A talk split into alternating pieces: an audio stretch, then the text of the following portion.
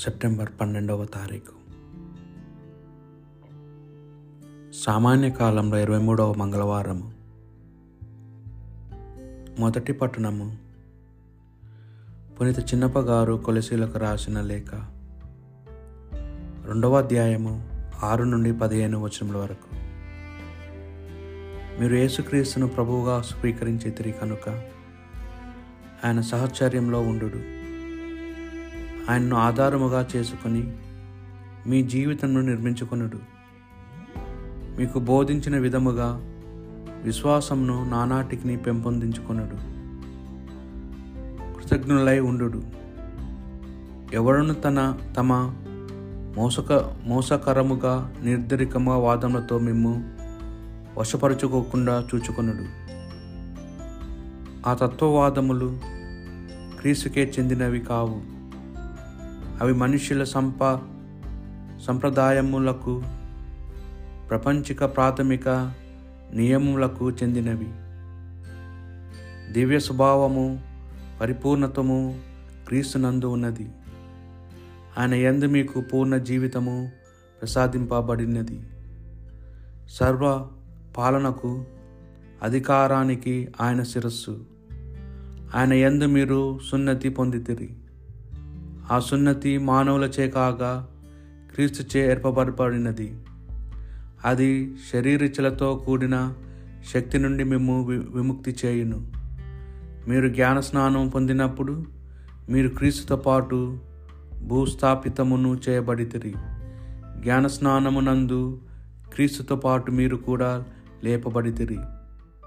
దేవుని క్రియాశక్తి పట్ల మీకు గల విశ్వాసము వలన ఇది జరిగినది. దేవుడే క్రీస్తును మరణము నుండి లేవనెత్తెను. మీరు మీ పాపకార్యముల వలన సున్నతి చేయబడక పోవుట వలన ఒకప్పుడు ఆధ్యాత్మికముగా మరణించి ఉంటిరి. కానీ దేవుడు ఇప్పుడు మీకు క్రీస్తుతో పాటు ప్రాణమిచ్చెను. దేవుడు మన పాపములన్నిటినీ క్షమించెను. వ్రాతపూర్వకమైన ఆజ్ఞల వలన మన మీద రుణముగా మనకు విరుద్ధముగా ఉండిన పత్రమును ఆయన తన శిలువ మరణము ద్వారా మనకు అడ్డము లేకుండా తొలగించెను. ఆ శిలువపైనే క్రీస్తు ప్రధానులను, అధిపతులను, నిరాయాధులను చేసెను. వారిని బందీలుగా చేసి తన విజయయాత్రలో నడిపించి అందరికీ ఆయన బహు రంగముగా ప్రదర్శించెను. ఇది ప్రభువాక్. భక్తి కీర్తన. ప్రభు తాను కలిగించిన ప్రాణకోటిని అంతటినీ నెనరుతో చూచును. నా రాజువైన ప్రభు, నేను నీ మహాత్మ్యమును స్తుతింతును. నీ నామము నిరంతరము సన్నతింతును. ప్రతిదినము నిన్ను విన్నతింతును. కలకాలము నీ నామమును సన్నతింతును. ప్రభు తాను కలిగించిన ప్రాణకోటిని అంతటినీ నెనరుతో చూచును. ప్రభు ప్రేమపూరితుడు, కరుణానిధి, సులభముగా కోపపడువాడు కాదు, కృపామయుడు. ఆయన అందరికీ మేలు చేయును. తాను కలిగించిన ప్రాణకోటిని అంతటిని నెనరుతో చూచును. ప్రభు తాను కలిగించిన ప్రాణకోటిని అంతటిని నెనరుతో చూచును. ప్రభు, నీవు చేసిన ప్రాణులన్నీ నిన్ను స్తుతించును. నీ ప్రజలు నిన్ను కొనియాడుదురు. వారు నీ రాజవైభవమును సన్నతింతురు, నీ ప్రభావమును ఉగ్గడింతురు. ప్రభు తాను కలిగించిన ప్రాణకోటిని అంతటిని నెనరుతో చూచును.